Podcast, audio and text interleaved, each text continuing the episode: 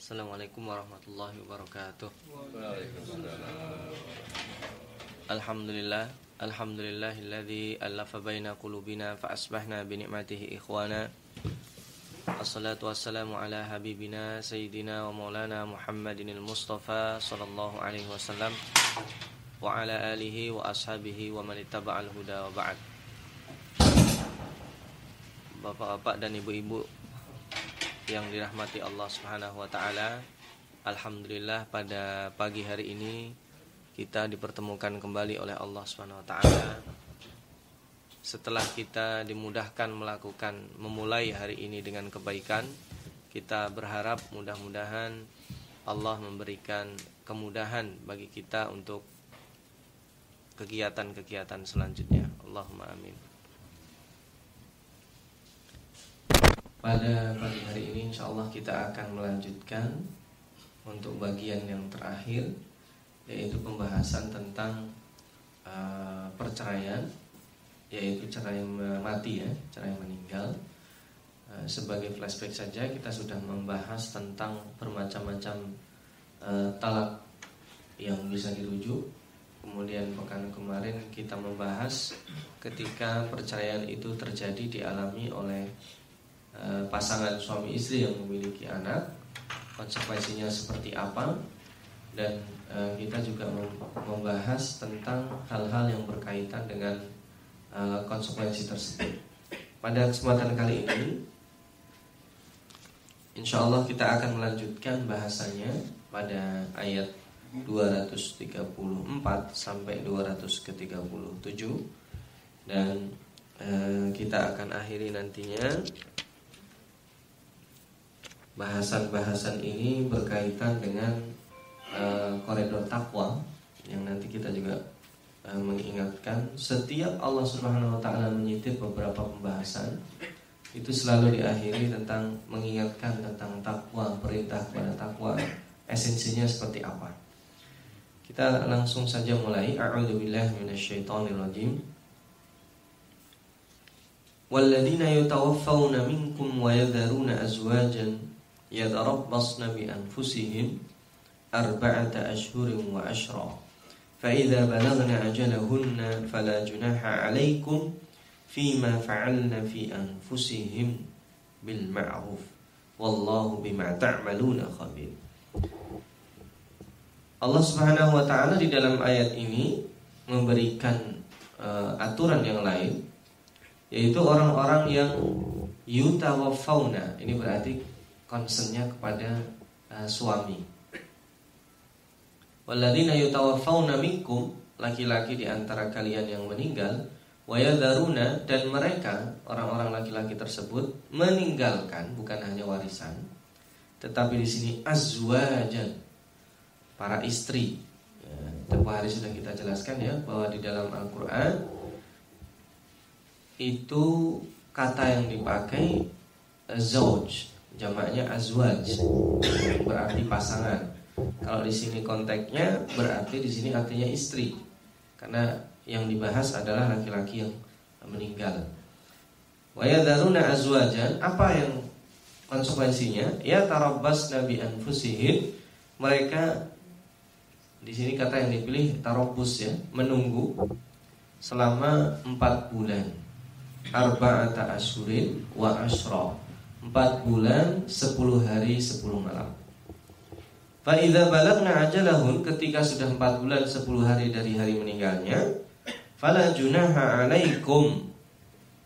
Nah, maka kalian tidak punya lagi hubungan dengan mereka. Ini kan ini kitabnya kepada wali ya Fa idza balagna ajalahunna fala junaha alaikum. Harusnya kan fala junaha alaihim. Fala junaha alaikum itu keluarganya. Fima fa'alna fi anfusihinna bil ma'ruf. Terhadap yang mereka lakukan, mau berhias, mau berpergian yang jauh, mau melakukan aktivitas persiapan untuk menikah lagi, itu dipersilahkan. Wallahu bima ta'maluna khabir. Allah Maha tahu dengan apa yang kalian lakukan. Ini pertama yang menarik adalah kata-kata yutawaffauna. Yutawaffauna itu dengan yatawaffa artinya sama, meninggal. Tapi yutawaffauna itu diwafatkan. Kalau arti terlak bahasa dan mereka-mereka yang diwafatkan. Kenapa tidak misalkan yang mereka yang meninggal? Waladina tawaffawna. Tapi yutawaffa di sini artinya yang diwafatkan supaya apa? Pertama, supaya dari sisi ini mengingatkan berarti kalau ada kata-kata diwafatkan itu berarti ada yang mewafatkan, ada yang mencabut nyawa. Dan al-mutawaffi di sini adalah Allah. Suatu ketika para ulama ditanya, "Yutawaffa al-mutawaffa, manil mutawaffi?" Siapa yang mewafatkan? Jawabannya adalah Allah. Ini supaya apa? Supaya orang-orang yang ditinggalkan itu menerima bahwa apa dan bagaimanapun orang yang meninggal tersebut itu keputusan Allah. Jadi di sini meskipun titik tekannya adalah si mayit, tetapi ini kata-kata diperuntukkan bagi orang-orang yang masih hidup. Waladina yutawafauna itu artinya wahai kalian orang-orang yang masih ada kerabatnya, ridolah. Gitu. Dan nanti ada konsekuensinya, khususnya engkau wahai para istri, ridho. Jadi eh, bahasa kita saya nggak pakai bahasa ikhlaskan karena sebenarnya nggak pas ya ikhlas mengikhlaskan orang yang meninggal ikhlas itu untuk uh, memberi bukan kehilangan Nah, ridho kita uh, ridho terhadap keputusan Allah. Itu yang pertama. Nah, selanjutnya yang kedua ya tarobas, nah tunggu. Menunggu sampai 4 bulan 10 hari. Al-Fakir sudah ngumpuk-ngumpuk mencari buku. Dulu pernah membahas ada hikmah 4 bulan 10 hari. Kenapa dibedakan dengan cerai hidup? Masih ingat ya cerai hidup berapa idahnya? Salah tata kuru. Nah, tiga kali eh, suci ya. Ada yang bilang tiga kali haid. Nah itu tergantung penafsiran. Tempoh hari sudah kita bahas. Kok dibedakan antara yang dicerai hidup dengan cerai mati? itu ada hikmahnya. Banyak yang menafsiri di situ. Oh ada itu diambil uh, waktu yang lama di setengahnya, setengahnya orang hamil. 4 bulan 10 hari. Tapi di, ada yang mengkritik lagi bukan. Itu adalah untuk lita'dimi zaujiha untuk menghormati uh, suaminya. Dan ada juga yang yang menarik di sini bahwa kesepakatan ulama ini sepakat tidak ada perbedaan. Orang yang meninggal itu iddahnya 4 bulan 10 hari kecuali yang hamil ya. Kalau yang hamil itu yang terdekat. eh maaf yang terjauh. Kalau gini, kalau dia hamil dan kemudian melahirkan sebelum 4 bulan 10 hari, maka iddahnya ketika Begitu si bayi keluar, eh, itu sudah boleh merencanakan pernikahan. Meskipun baru 10 hari dari meninggalnya suami. Tapi kalau 4 bulan 10 hari bayinya belum keluar, bukan berarti 4, 4 bulan 11 hari dia boleh menikah, nggak boleh. Tunggu sampai keluar bayinya. Jadi emang tujuannya untuk listibroil arham, untuk membebaskan rahim seorang perempuan. Itu indah yang paling utama itu itu.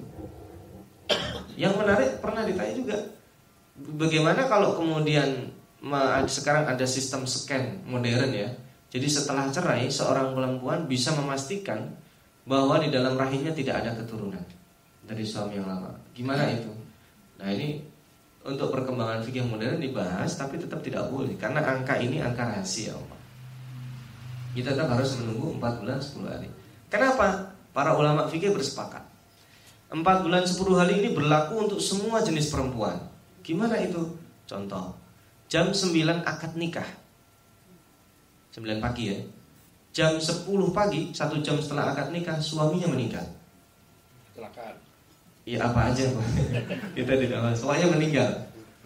Kan belum diapa-apain itu. Beda dengan cerai hidup. Kalau cerai hidup dia tidak ada idahnya seorang perempuan yang belum dia yang perempuan laki-laki belum berhubungan suami istri uh, baru akad kemudian saya cerai kamu misalkan misalkan. Itu nggak ada idahnya nggak boleh di, dirujuk lagi. Cerai sudah otomatis karena belum diapa-apakan tidak ada idahnya. Nggak nggak usah harus menunggu. Nggak ada idahnya. Dia otomatis cerai begitu saja. Tetapi kalau jam 9 akad nikah jam 10 kemudian meninggal dunia suaminya dia tetap harus nunggu 4 bulan 10 hari. Atau seorang perempuan itu menopause, mohon maaf. Sudah sudah menopause, usianya udah 70 tahun. Suaminya meninggal. Apa yang ditunggu? Iya kan? Karena menopause kan sudah tidak ada keturunan lagi dia, sudah tidak ada haid lagi. Nah, itu tetap menunggu 4 bulan 10 hari. Yang tidak menunggu 4 bulan 10 hari itu hanya satu, orang hamil. Dia mau 4 bulan lebih atau kurang, yang ditunggu tetap kehamilannya itu sampai melahirkan. Dan di situ lucu ya kalau kita baca perbedaan fikih bahwa Orang yang hamil itu idahnya selesai kapan? Itu sampai mohon maaf ada yang dibahas. Kalau sudah keluar kepalanya saja, itu idahnya sudah selesai. Tapi ya nggak masuk akal. Masuk orang baru keluar kepalanya tanya ini nikah ya sama saya itu nggak etis juga. Jadi ada yang mengatakan setelah bayinya keluar, meskipun ari-arinya masih di dalam. Ada sampai dibahas seperti itu Vicky. Kita nggak boleh tertawa karena itu ijtihad para ulama. Kenapa? ketika kehamilan itu sudah selesai dan suami meninggal itu disegerakan itu supaya seorang perempuan kalau ada laki-laki yang mau bertanggung jawab menikahinya itu si bayi ini segera punya anak. Eh, ayah maaf saya kembali. Jadi ada yang memberikan recovery secara psikis. Jadi sang istri, sang uh, anak yang baru lahir itu sudah bisa memiliki anak di, di sore eh, memiliki ah ya salah terus ini saya. Sore harinya itu dia sudah bisa langsung punya ayah. Bahkan nggak usah sore hari, itu masih di situ, masih di masih disiap-siapin sama si bidan, itu sudah bisa melangsungkan pernikahan.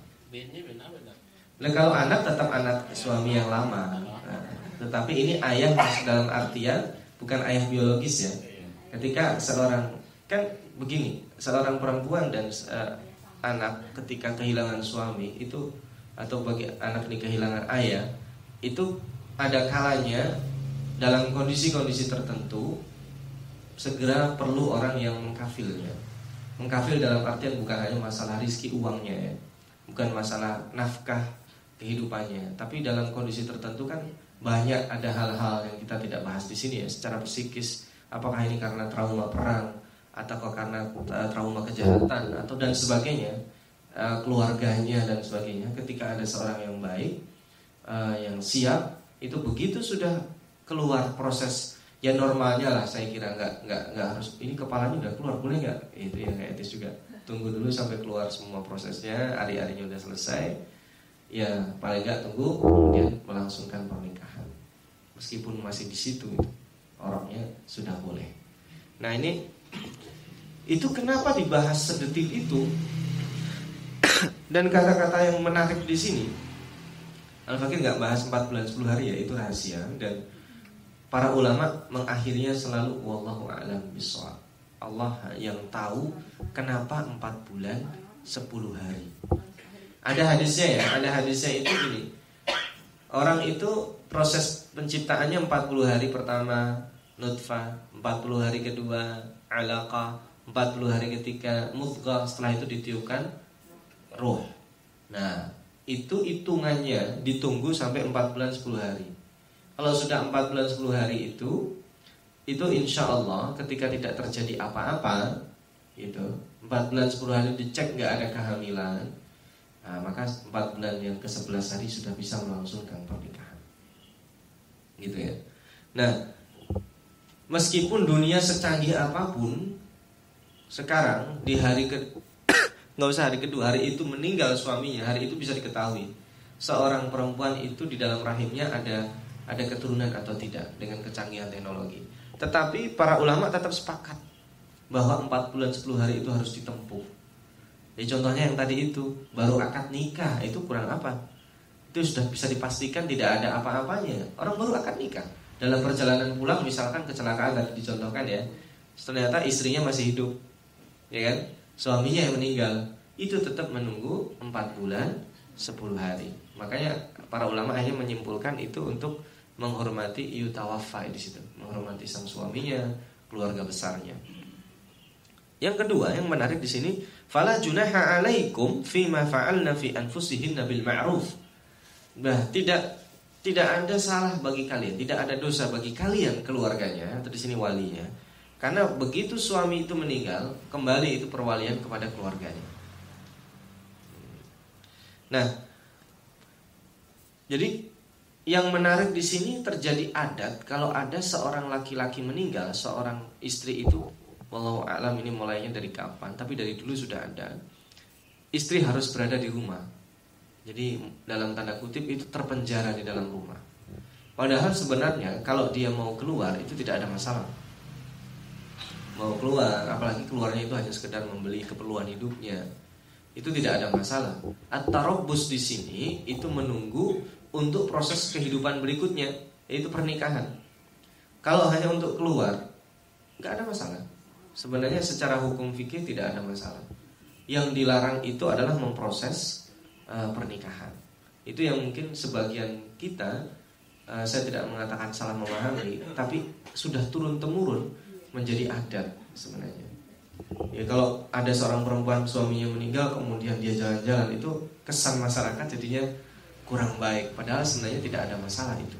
Selama memang sang perempuan ini tidak ada siap-siap untuk proses pernikahan berikutnya. Ini dibahas di ayat berikutnya.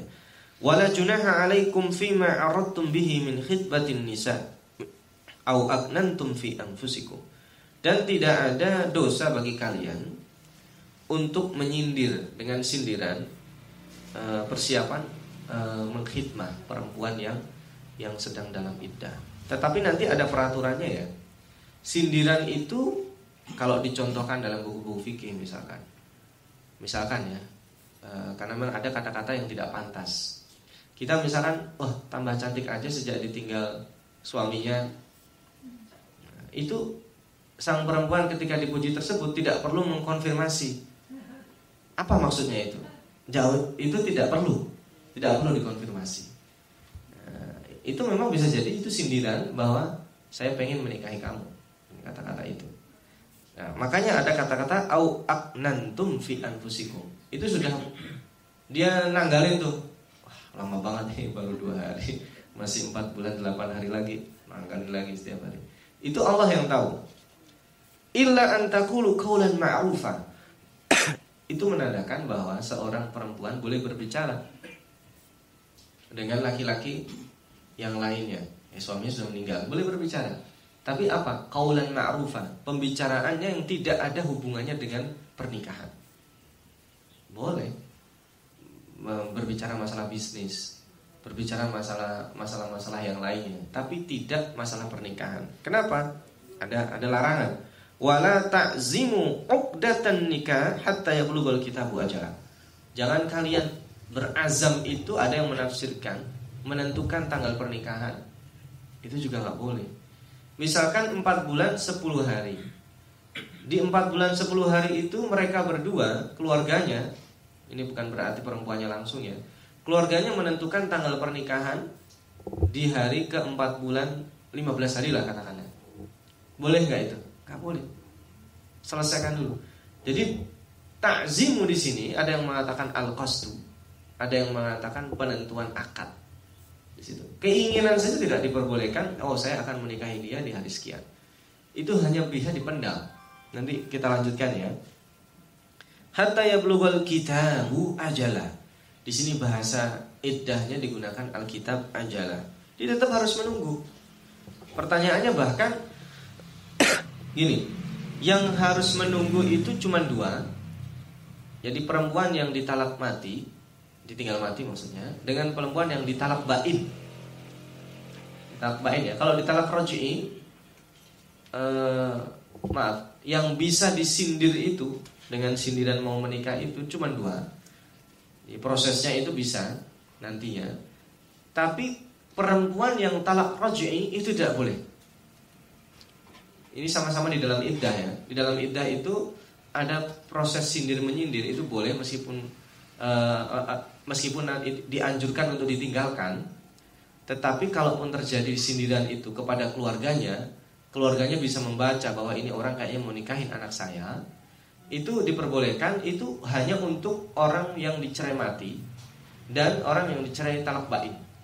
Kalau masih talak roji'i, talak yang bisa dirujuk kembali itu tidak boleh. Harus clear, selesai idahnya, dan suami yang pertama tidak rujuk. Itu karena kemarin sudah kita bahas ya. E, suami yang pertama itu aula, lebih berhak e, dari laki-laki lain yang dia ingin nikahi meskipun itu nanti ada prioritas berikutnya. Jadi ini kalau ditalak seperti ini jadi ini talak bain, meninggalkan talak bain nggak mungkin rujuk dengan suaminya, suami udah meninggal, ya kan? Dia harus menunggu 4 bulan 10 hari. Kalau sudah habis dan ini dikatakan Alkitab, Alkitab artinya banyak dan di sini Alkitab artinya indah, ajalah. Wa'lamu anallaha ya'lamu ma fi anfusikum wahdharu. Allah itu tahu apa yang ada di dalam hati kalian, dalam diri kalian, maka hati-hati. Wa'lamu annallaha ghafurun halim. Nah, ini kalau seandainya seseorang itu kemudian memproses pernikahan itu dilarang. Tapi kalau menyindir itu wala junah. Bahasanya cuma di atas wala junah alaikum fima arratum min khidbatin nisa. Kalau sindiran itu boleh. Meskipun memang dianjurkan jangan dulu.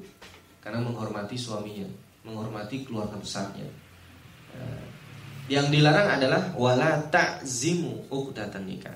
Dan ini bahasanya coba lihat. Alimallahu annakum satadkurunahun. Allah itu tahu bahwa kalian itu kalian ini uh, orang lain ya, uh, laki-laki lain yang ingin menikahinya. Itu sudah uh, menginginkan dia. Satadkurunahun itu ingat terus. Kenapa? Ya sudah bebas. Suaminya sudah nggak ada. Tetapi harus menunggu peraturan. Peraturannya 4 bulan 10 hari. Maka bahasanya di sini walakin la hunna sirra. Sirra di situ bisa antara dia dengan sang perempuan, bisa antara dia dengan wali, sembunyi-sembunyi itu tidak boleh. Misalkan perempuan nemuin bapaknya, ah, bapak saya mau menikahi anak bapak eh, setelah idahnya selesai, boleh nggak kita prosesi lamarannya dilakukan di tanggal sekian sekian sekian. Nah, itu kan sirro. Kemudian illa antakulu kaulan ma'rufan kecuali pembicaraannya tidak ada hubungannya dengan itu. Dan sirran yang tadi itu Allah tegaskan lagi wala ta'zimu uqdatan nikah. Bahasanya di sini uqdah, akad. Jadi kita tidak diperbolehkan ingin menegaskan akad nikah dengan si perempuan itu kecuali benar-benar sudah selesai hatta kita kitabu ajalah sampai iddahnya selesai. Sebagian bisa bertanya, kok nggak adil ya yang iddah kalau ditinggal uh, perempuan ditinggal mati uh, apa ada idahnya, tapi kalau yang meninggal istrinya suami ada idahnya nggak? Nggak ada idahnya. Tapi sebenarnya laki-laki ada idahnya loh. Kalau dia punya istri empat, kemudian dia mencerai salah satunya, dia nggak boleh nikah lagi dengan perempuan lain kecuali idahnya udah selesai. Harus tunggu dulu. Uh, enggak, saya nggak bakal balik tunggu dulu sampai idahnya selesai. Jadi kecuali kecuali uh, ini ya dia balik lagi sama itu. Ini kecuali Jadi dia nggak boleh nikah dengan perempuan kelima karena perempuan salah satu ya istrinya yang empat itu dia masalahnya masih menunggu, masih menggantung. Bisa balik, bisa lepas. Itu harus diperjelas dulu. Eh dia menikah dengan istri ke eh, dengan perempuan yang lain, eh ternyata dia mau balik lagi sama yang sudah dicerai. Nah, nanti kan akhirnya pilihannya pahit. Yang di, baru dinikah dicerai lagi, dilepas. Yang tadi mau dirujuk, dirujuk balik. Nah itu nggak boleh, harus diperjelas salah satunya itu aja sebenarnya kalau dibilang laki-laki nggak ada idahnya ada ternyata jadi kalau perempuannya meninggal laki-laki kenapa nggak ada idah itu nggak usah dibahas di sini ya. Ini ayatnya nggak ada. Nanti apa? Itu uh, kajian fikih dan kajian bukan hanya fikih sebenarnya kalau kita membahas ayat. Itu etika Allah memilih kata-kata waladina yutawaffawna di situ. Jadi orang kalau ditinggal meskipun pada prakteknya ketika misalkan sang perempuan melahirkan anaknya, anaknya selamat ya, sang perempuannya meninggal. Ini suami itu menikah lagi diperbolehkan tidak harus menunggu iddah, itu keperluannya banyak. Ya kan? Bukan melulu masalah suaminya karena si anak ini perlu segera ibu. Nah, itu beda dengan sebaliknya. Kalau seorang laki-laki meninggal, sang istri itu untuk menjadi single parent lebih kuat. Tapi seandainya single parentnya ini itu dia ada seorang laki-laki yang ingin menjadi ayah bagi si bayi tadi itu, maka tadi itu sampai perbedaan ulama itu nggak masuk akal kita tadi itu karena ada yang bilang begitu keluarnya keluar itu sudah boleh nikah, ada yang bilang kalau udah semua, ya itu sama statusnya dengan sebaliknya. Jadi keperluannya untuk mengayomi dalam proses keluarga kecil. Nah ini kan tidak ada bahasanya bukan bahasan fikih kalau udah kayak gini. Makanya pertanyaan sebaliknya itu tidak dijawab dengan fikih. Enggak adil dong kalau seorang perempuan meninggal, laki-laki nggak ada idahnya. Nah, laki-laki nggak ada idahnya itu kan dia nggak punya rahim. Anaknya jelas, ya kan? Kalau perempuan tidak, dia harus menunggu. Nah itu nanti diskusi kita bisa panjang. Itu nanti bising-bising. Kenapa yang melahirkan itu perempuan saja? Nah itu juga sama nanti. Kenapa laki-laki tidak tidak hamil, tidak melahirkan? Nah itu nanti kita kalau pertanyaannya itu kita terpancing dengan uh, dengan bias kajian gender atau yang membesar-besarkan antara perbedaan laki-laki dan perempuan itu nggak selesai. Jadi kalau kita lari kenapa yang melahirkan perempuan, yang mengasuh anak dekat menyusui itu perempuan, itu jawabannya sama dengan laki-laki yang kenapa? Karena dua-duanya memang berbeda masing-masing punya peran. Itu Al-Fakir cukupkan sekian saja.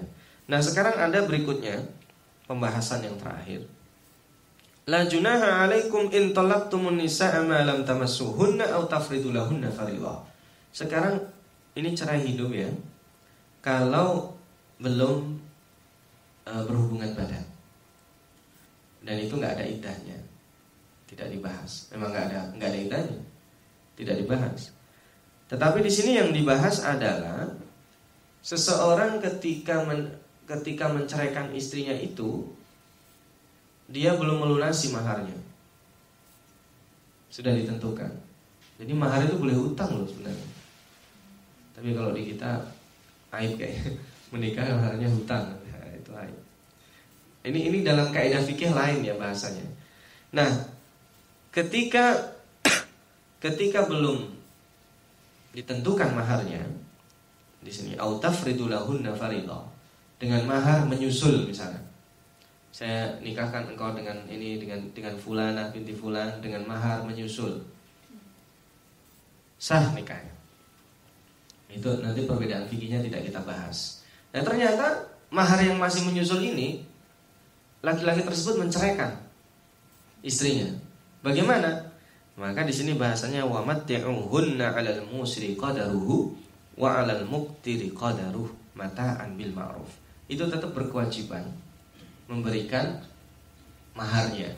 Bahasanya di sini wamati'uhun dan di sini hati-hati. Wamati'uhun di sini naudzubillahi min dzalik itu ada yang dijadikan dalil nikah mut'ah. Jadi kata-kata wamati'uhun. Makanya sangat ringan sekali nikah mut'ah, cerai. Naudzubillah itu apa bedanya dengan zina? Kita nggak bahas nikah mut'ahnya ya, karena akar katanya dari wamati'uhun di sini. Wamati'uhun di sini itu secara fisik itu uh, bukan uang ya, apa yang bisa dijadikan seperti mahar. Bisa uang, bisa apa aja. Kalau melulu masa uang, nanti kita terjebak kepada penafsiran wamati'uhunnya nikah mut'ah itu. Udah dicerai, nah ini imbalannya itu naudzubillah itu kita perlakukan perempuan tidak manusiawi. Nah, Hakkan alal muhsinin. Itu hak bagi orang-orang yang baik. Hak yang harus dilakukan. Wa in talaqtumuhunna min qabli an tamassuhunna wa qad faradtum lahunna fariḍah Kalau maharnya sudah ditentukan Fanisfu ma faradtum Maka kalian harus membayar setengahnya. Misalkan Saya nikahkan engkau dengan anak saya dengan mahar 10 miliar tapi cicil bayar 2 miliar dulu misalnya. Ternyata cerai. Jadi dia masih punya hutang berapa setengahnya? 3 harus dibayar. Kenapa? Karena maharnya sudah uh, sudah disebutkan di situ. Karena di sini wakat faratum itu sudah janji kan mahalnya. Fani summa faratum illa ayyafuna aw ya'fu alladhi biyadihi 'uqdatun nikah. Kecuali walinya adalah enggak usah, enggak usah dilunasin. Itu udah banyak katanya. Iya 2 M. Coba kalau kalau sedikit. Nah, kalau mahar sudah diberikan semuanya, itu juga tidak punya hak untuk meminta lagi. Meskipun secara etika, tapi kalau saya kira kalau jumlahnya nggak terlalu banyak, itu pihak laki-laki juga tidak terlalu meributkan. Ini kan kasusnya kalau jumlahnya banyak, itu biasanya harta itu kan e, meskipun banyak sedikit itu relatif ya. Tapi kenapa Al-Quran sampai harus detil-detil ini? Coba kita bayangkan tadi kenapa 4 bulan 10 hari Dan kenapa ketika meninggal tidak didetilkan Ini sudah uh, sudah berhubungan badan atau belum Ini perempuannya menopause atau tidak Itu tidak dibahas Hak-haknya tidak dibahas Karena dibahas di surat At-Tolak yang lain-lainnya Pokoknya meninggal aja Itu 4 bulan 10 hari Nah sekarang ketika dalam kondisi cerai hidup Dibaca, dibahas lebih detil lagi Entar dulu dicerai, dicerainya sebelum berhubungan badan itu maharnya udah lunas belum? Bahkan dibahas di sini maharnya sudah ditentukan belum? Karena kalau dipikir-pikir aneh ya sampai ada seperti ini yang mungkin dalam kasusnya sangat sedikit. Sangat sedikit. Kenapa? Karena ini yang dilindungi adalah perempuan. Dari kemarin kita bahas ya, wal walidatu yurdikna auladahum itu sampai ketika seorang laki-laki menceraikan istrinya, ini punya anak tidak, sudah berhubungan badan atau belum. Karena itu semuanya ada konsekuensinya. Dan itu, masya Allah, kalau kita teliti, betapa bahwa agama kita, Al-Quran khususnya, ini dibahasnya bukan di dalam hadis, di dalam Al-Quran. Yang kalau kita baca di dalam salat, itu mendapatkan pahala yang besar dan sah justru dianjurkan dibaca di dalam sholat. Ini peraturan yang mungkin bisa jadi pada saat kita baca ini kita tidak paham. Tetapi ini aturan digunakan untuk memproteksi khususnya perempuan. Lihat ketika Allah mengatakan illa ayyafuna kecuali mereka ayahnya, walinya dan ini terinspirasi dari uh, perempuan yang ditinggal mati tadi eh dicerai eh, sebelum di berhubungan badan itu memaafkan, tidak meminta. itu tidak ada kewajiban. Tapi kalau mereka meminta itu harus diberikan setengahnya. Di sini nis setengah. Jadi angkas angka pecahan di dalam Al-Qur'an itu pasti tidak boleh ditakwil. Kalau angka utuh itu sebagian ada yang itu litilalah alal kathrah untuk menunjukkan banyak tapi kalau angka pecahan di dalam Al-Quran itu tidak bisa ditakwilkan. Ayat warisan misalkan ini dapat sepertiga, dapat seperenam, dapat seperlapan, seperempat, itu tidak bisa ditakwilkan. Angka pecahan di dalam Al-Quran pasti. Kalau angka selain pecahan, sebagian kecil itu masih bisa ditakwilkan. Wa anta'fu akrabu taqwa. Nah ini juga. Dari pihak perempuan yang dicerai tadi sebelum berhubungan badan itu sebaiknya memaafkan. Kalau memaafkan maka itu lebih dekat kepada takwa. Karena memang tidak ada konsekuensinya kan? Kalau berhubungan sebelum berhubungan badan kan? Perempuan statusnya memang janda. Tetapi dia itu di situ nanti ada para ulama fikih e, menyebutkan. Ketika dia dicerai seperti itu itu sebagian mengatakan dia statusnya bukan bikr karena kadang sudah dicatatkan ya. Di atas kertas dia statusnya janda. Tetapi pada hakikatnya statusnya bukan bukan janda, dia statusnya adalah masih gadis. Nah, itu kan konsekuensi fikihnya beda. Kalau meskipun tidak tidak beda-beda jauh ya seorang janda dengan seorang gadis, tapi di dalam agama kita dibedakan itu adalah karena seorang seorang kalau di dalam madhab khususnya madhab Hanafi itu yang menikahkan itu sang perempuannya sendiri, walinya itu dia menjadi saksi, orang tuanya siapa itu jadi saksi. Kalau jumhur ulama yang menikahkan itu tetap walinya, perlu saksi yang lainnya. Tapi tergantung dengan walinya itu tetap Jadi dalam jumhur dalam madhab Syafi'i dalam madhab Hanafi pun meskipun yang menikahkan sendiri perempuan sendiri dan khususnya kalau dia sudah janda, tapi sang wali dia punya keputusan menerima atau menolak uh, sebagai saksi. Nah di sini kenapa kenapa dibilang wa anta'fu aqrabu taqwa? Itu karena di dalam pernikahan bukan itu intinya. Jadi mahar itu simbol sebenarnya. Salah seorang laki-laki mengatakan saya sudah membayar, kamu mahar tuh mahal.